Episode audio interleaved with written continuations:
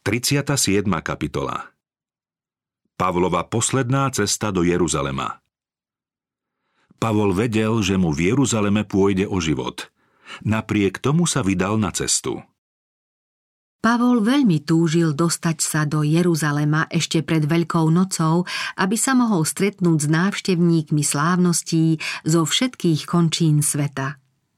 Žil nádejou, že by predsa len mohol odstrániť predsudky svojich neveriacich krajanov a priviesť ich k rozhodnutiu prijať vzácne svetlo Evanielia. Chcel sa stretnúť aj s jeruzalemským zborom a odovzdať mu dary, ktoré posielali zbory z pohanských krajín chudobným bratom v Júdsku.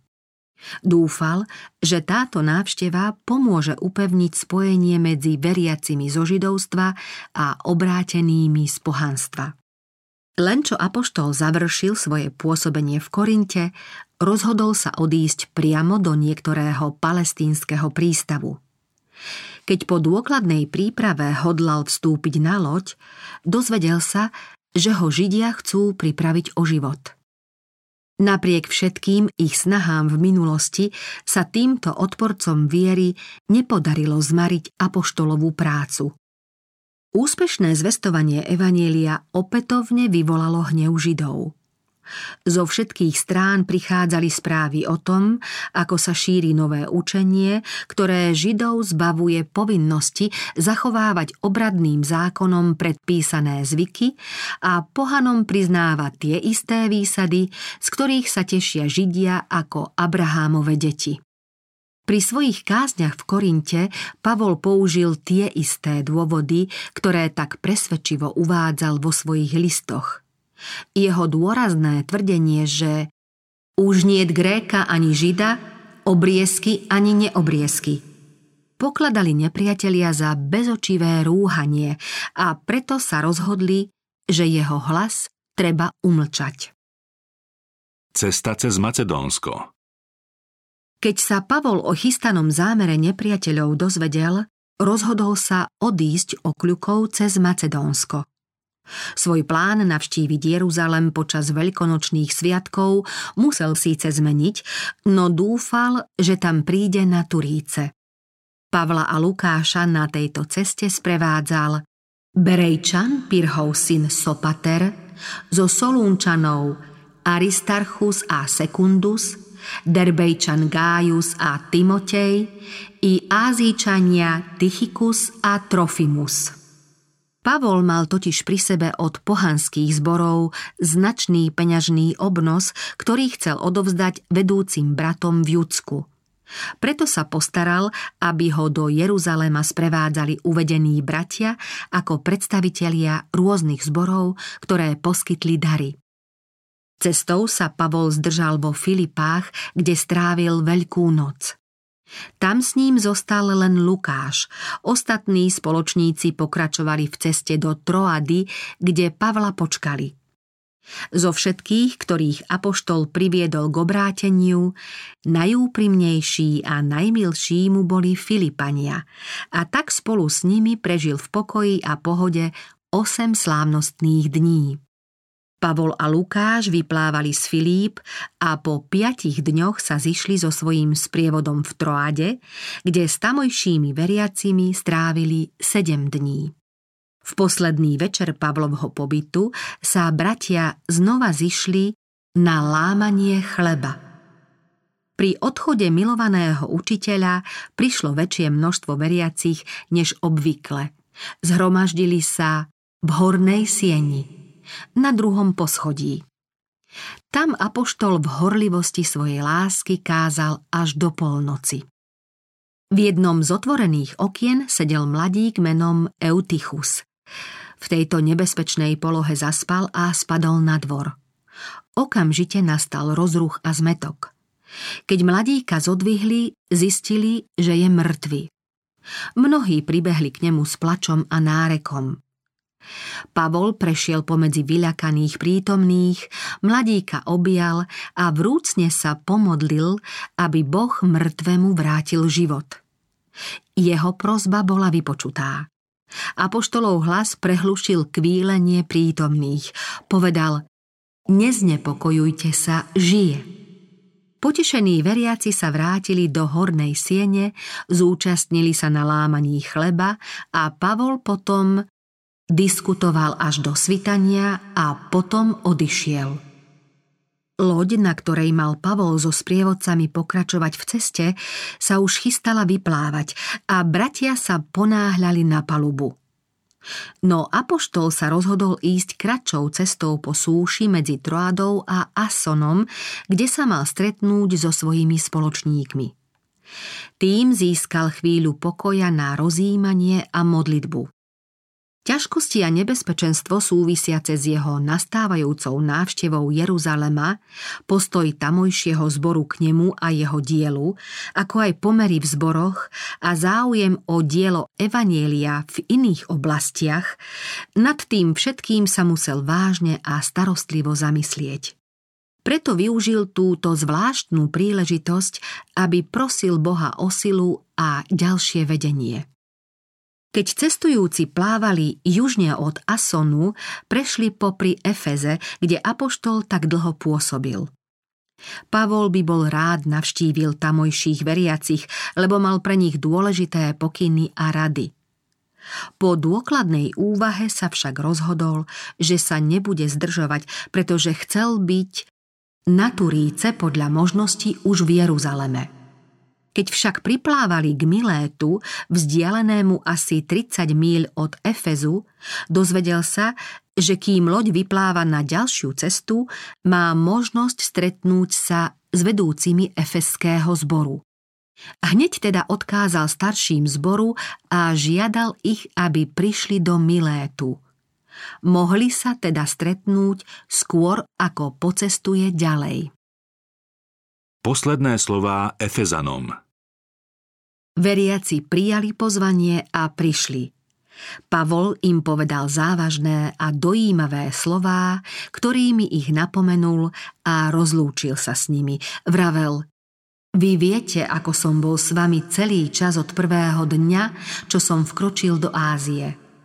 Ako som slúžil pánovi so všetkou pokorou v slzách a skúškach, ktoré na mňa doliehali z úkladov Židov.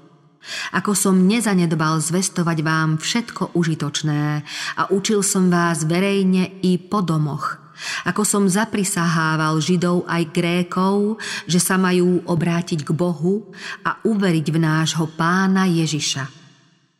Pavol vždy vyvyšoval Boží zákon – Jasne však ukázal, že zákon nemá nejakú moc zachrániť človeka pred trestom za neposlušnosť. Páchatelia neprávostí musia svoje hriechy oľutovať a pokoriť sa pred Bohom. Svojím prestúpením zákona vyvolali totiž Boží spravodlivý hnev. Musia tiež uveriť, že Kristova krv je jediným prostriedkom, ako dosiahnu odpustenie. Boží syn zomrel ako obeď za nich a vstúpil na nebesá, aby mohol byť pred svojím otcom ich príhovorcom. Na základe pokánia a viery môžu byť vyslobodení spod odsúdenia za hriech. Kristova milosť im umožní poslúchať Boží zákon. Pavol ďalej povedal A teraz ma Duch Svetý nabáda, aby som išiel do Jeruzalema, hoci neviem presne, čo ma tam čaká. Viem len to, že mi Duch Svetý v každom meste, ktorým sme prechádzali, pripomínal, že ma tam čaká väzenie a útrapy. Ale môj život nemá pre mňa žiadnu cenu. Záleží mi len na tom, aby som dokončil svoje poslanie a úlohu, ktorou ma Ježiš poveril – niesť ľuďom radostnú zväzť o Božej milosti. Jedno však viem, nikto z vás, ktorým som na svojich cestách prišiel hlásať Božie kráľovstvo, ma už neuvidí. Toto svedectvo Pavol pôvodne nehodlal vysloviť, no počas preslovu dostal od Ducha Svetého vnuknutie, ktoré mu potvrdilo obavy, že ide o jeho posledné stretnutie s efeskými bratmi. Preto vám v dnešný deň dosvedčujem, že som čistý od krvi všetkých, lebo som neušiel bez toho, že by som vám nezvestoval Božiu vôľu celú.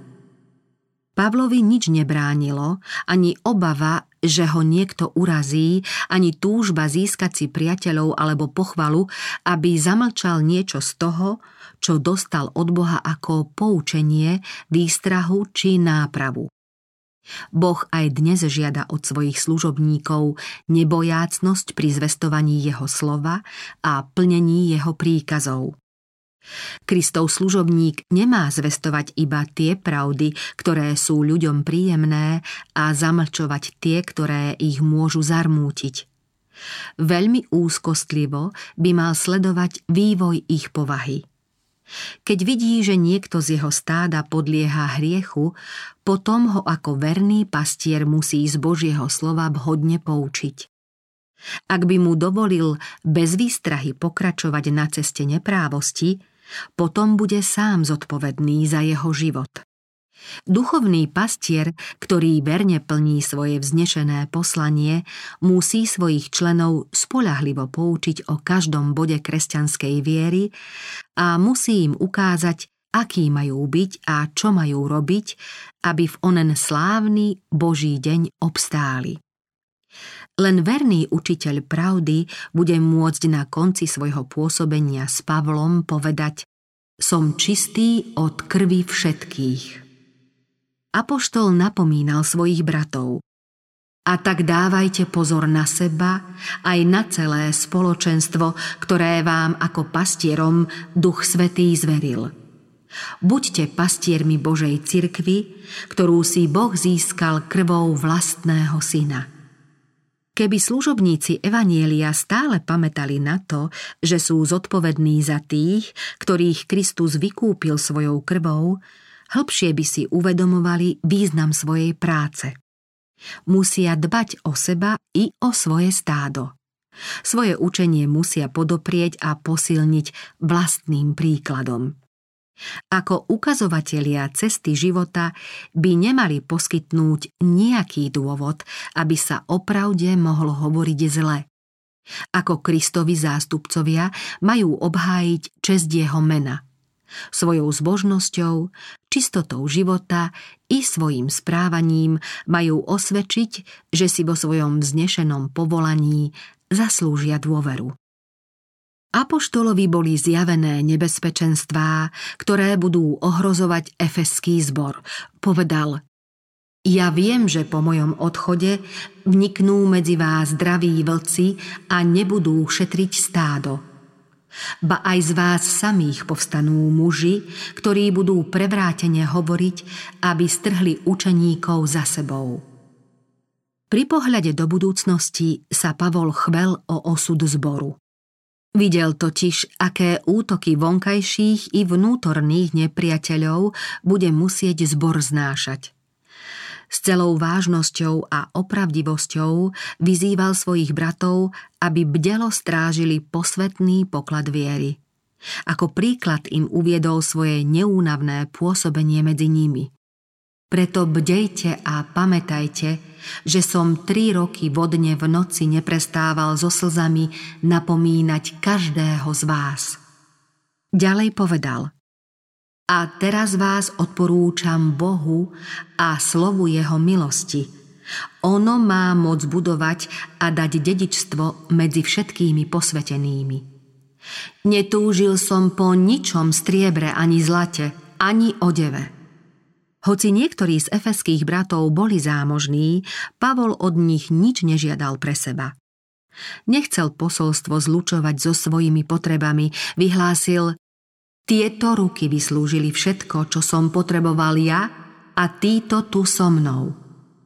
Pri svojej namáhavej práci a dlhých cestách pre Kristovo dielo sa vedel postarať nielen o svoje potreby, ale ušetriť aj na obživu svojich spolupracovníkov a zmiernenie biedy chudobných. Dosiahol to len svojou bezmedznou usilovnosťou a veľkou šetrnosťou. Celkom oprávne nemohol poukázať na svoj príklad, keď povedal Vo všetkom som vám ukázal, že treba takto pracovať a ujímať sa slabých a pamätať na slová pána Ježiša, lebo on povedal blahoslavenejšie je dávať ako príjmať. Keď dohovoril, kľakol si a modlil sa s nimi. Všetci sa nahlas rozplakali, objímali ho a lúčili sa s ním. Najväčšmi ich rozžialili jeho slová, že ho už nikdy neuvidia. Napokon ho vyprevadili až k lodi.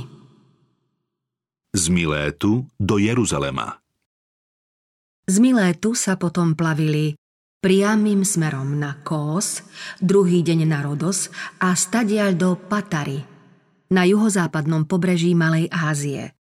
Tam sme našli loď, ktorá sa plavila do Fenície.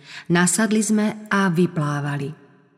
V Týre, kde sa loď zbavila nákladu, našli niekoľko učeníkov, s ktorými strávili sedem dní. Duch Svetý upozornil týchto učeníkov na nebezpečenstvo, ktoré Pavlovi hrozí v Jeruzaleme a preto ho prosili, aby nechodil do Jeruzalema. Apoštol však nepripustil, aby mu strach z možných ťažkostí či uväznenia mal zmariť zámery. Po týždni strávenom v Týre odprevadili Pavla všetci muži so ženami i s deťmi k lodi. No skôr, ako apoštol vstúpil na palubu, všetci na brehu pokľakli a modlili sa. On za nich a oni za ňo. Cestujúci pokračovali vo svojej ceste smerom na juh a pristáli v Cézareji. Tam sme vošli do domu evangelistu Filipa. On bol jedným zo siedmých a ostali sme u ňoho. Pavol tu strávil niekoľko pokojných a radostných dní, na dlho posledných chvíľ úplnej slobody, z ktorej sa smel tešiť. Počas tohto krátkeho pobytu v Cezareji prišiel z Judei istý prorok menom Agabus. Keď prišiel k nám, hovorí Lukáš, vzal Pavlov opasok, zviazal si nohy i ruky a povedal Toto hovorí Duch Svetý – Muža, ktorému patrí tento opasok, takto Židia v Jeruzaleme zviažu a vydajú ho do rúk pohanom. Lukáš pokračuje. Keď sme to počuli, prosili sme ho aj my, aj tamojší, aby nechodil do Jeruzalema. Ale Pavol odpovedal, čo robíte? Prečo plačete a trápite mi srdce? Veď ja som hotový nielen dať sa zviazať, ale aj umrieť v Jeruzaleme pre meno pána Ježiša. A keď sme ho nemohli prehovoriť, prestali sme. Povedali sme, nech sa stane pánova vôľa. Krátky pobyt v Cezareji sa čoskoro skončil a Pavol so svojimi spoločníkmi v sprievode niekoľkých bratov šiel so skľúčeným srdcom do Jeruzalema v predtuche nadchádzajúcej pohromy. Nikdy predtým nešiel apoštol do Jeruzalema taký skormútený. Vedel, že tam nájde len málo priateľov a mnoho nepriateľov. Blížil sa k mestu, ktoré zavrhlo a ukryžovalo Božieho syna a nad ktorým sa teraz stiahovali hrozivé mraky Božieho hnevu. Spomenul si, ako bol on sám zaujatý proti Kristovým nasledovníkom a prenikol ho najhlbší súcit so svojimi oklamanými súkmeňovcami. Akú malú nádej však mohol mať, že im nejako bude vedieť pomôcť. Rovnaká zaslepenosť a rovnaký hnev, aký kedysi horel v jeho srdci, rozpaľoval teraz srdcia celého národa a mieril proti nemu. Apoštol nemohol rátať ani s účasťou a podporou svojich bratov vo viere. Neobrátení židia, ktorí mu boli ustavične v petách, šírili o ňom a o jeho práci tie najodpornejšie chýry nielen osobne v Jeruzaleme, ale aj listami. Niektorí veriaci, a to aj spomedzi apoštolov a starších, prijímali tieto správy ako pravdivé a nesnažili sa vyvrátiť ich, ba neprejavovali ani túžbu zmieriť sa s Pavlom. Apoštol si však ani v tejto tiesnivej chvíli osamotenia nezúfal. Veril, že hlas, ktorý oslovil jeho srdce, osloví aj jeho krajanov a že majster, ktorého spoluučeníci milovali a ktorému slúžili, spojí ich srdcia v práci na diele Evanielia.